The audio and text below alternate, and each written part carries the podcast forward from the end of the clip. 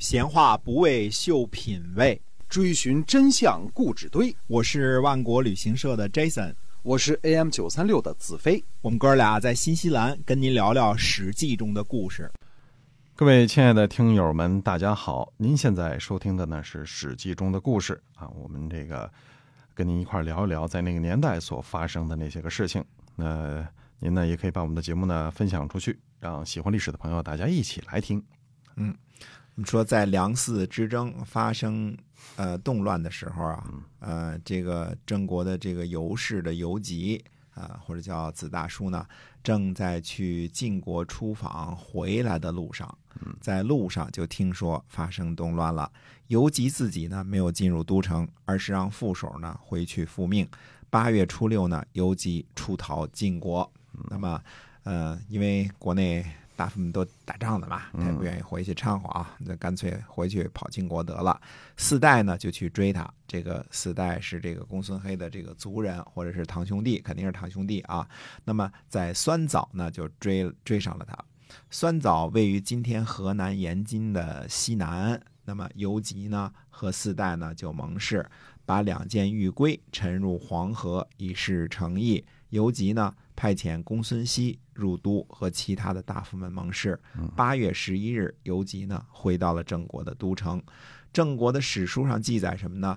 郑人杀梁萧，不称他做大夫啊。这个呃，你看晋国以前说这个晋杀其大夫杨楚父，这是史书的记载，对吧？对嗯、他要表示他的名儿。那为什么呢？因为他是先逃离郑国了，又从外边攻打进来的，所以就郑人杀梁萧，不说郑人杀大夫梁萧啊。这个记载是，呃，这就是孔夫子记载春秋的这个，这叫什么？这个微言大义。有的时候怎么记载，是不是大夫啊？这个怎么用的什么词儿？用这些东西来区别他的爱好啊和呃厌恶啊。嗯嗯，那么。呃，蒲展呢跟从伯友，和伯友呢一起被杀了。羽邪就是前，这是羽毛的羽啊，就是这是子羽的后代啊，子羽的孙子应该是啊。嗯、这个邪呢就是颠邪的那个邪啊。嗯、那么呃，就是前边那位马师啊，这个帮助这个伯友是这个攻进都城那个拿到铠甲的那位啊。嗯、那么他呢逃跑去了晋国。在晋国呢，最后做到任大夫。任位于今天的河北任县啊。这个箕泽之会的时候呢，郑国的乐成逃跑，先去楚国，后来去了晋国。羽邪呢，就是靠了乐成的关系，这个呃，这个和他一起呢侍奉赵文子。呃，他们俩呢都对赵文子说起来应该讨伐郑国，但是呢，由于有由于有这个弭兵之盟的这个缘故呢，晋国呢遵守盟约，就不能去讨伐郑国。哎，这样呢，子皮让公孙痤做了马师，郑国的子皮呢让位给子产做执政。看看啊，我们说子皮这个。呃，子展的这个儿子啊，他现在是看来伯友这个没了之后呢，按照轮的话，应该轮到这个子皮了。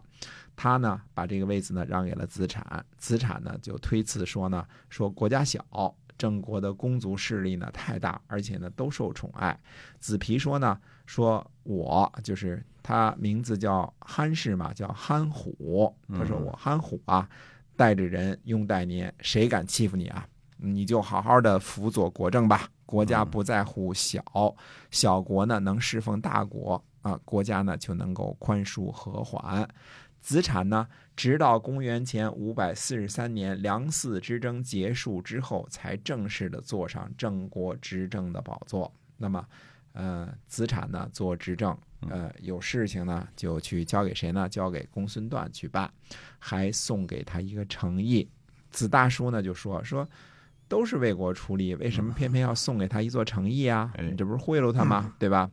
子产说呢，呃，无欲实难，这是原话啊，叫无欲实难，说让人没有欲望啊，这事儿太困难啦。如果呢得到自己想要的，能够办成事儿就好了，不是我做成了什么事儿，而在于都都在于用人呐。干嘛爱惜一座城池呢？城池难道还会跑了不成？又没长腿，对吧？那么子大叔问呢，说这样不会被邻国笑话吗？子产呢就回答说，他说这俩之间没有什么违背。如果大家呢都团结一致，邻居呢邻国呢也没有什么忧虑的。证书上面说呢，安定国家一定要先安定大族。现在呢先安定了大族，到以后再观察吧。那么这之后呢，这个公孙公孙段呢就是恐惧，他就把这个诚意呢还给了这个国家。那么子产呢呃不答应，最后还是硬是把诚意呢就是送给他了。伯友死了呢，让这个呃太史命令谁啊？命令公孙段呢做卿士，因为现在就剩下这个呃七目，剩下六目了嘛，对吧？嗯，让公孙段呢做卿士，公孙段呢就辞谢，太史呢就回去复命。那么呃又第二次呢发布命令让他做卿士，公孙段呢还是推辞，这样来回来去呢搞了三回，公孙段呢才接受这个。呃，册命入宫拜谢，三顾茅庐的意思。哎，不是三顾茅庐，而是他这个就假装不当了三次啊。嗯、那么，呃，但是呢，公孙旦这个这一家呢，等于说是这个不不只是七目之一呢，而且呢是势力很大的大族。嗯、那么，呃，怎么着，他肯定都是卿士，这是没跑的，对吧？嗯、偏偏这个派他去的时候，他在这儿左推右辞啊。子产因为这个事儿呢，就讨厌这个公孙公孙段的为人啊。这这，就这个国家明明，比如说这个单位明明就该你当处长了，你的资历、你的这个这个人脉、你的这个什么都够了，能力都够了，嗯、是吧？就你一个人要能当科长或者处长了，你死活就推，那你推一推。客气客气得了，是吧？推一次，推两次，推三次，非得让人去请你，这人显得格调就低了啊。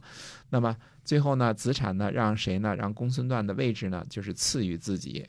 呃，就这点事儿，就是子产觉得他虚伪，但是为了笼络大族呢，还是让公孙段呢位居高位。嗯、子产呢让都城和田野啊，这个呃各有各的规章。上下呢都有职责，田地呢有疆界和沟渠，房屋和田地呢搭配合理，就是这个这个整整有素的啊。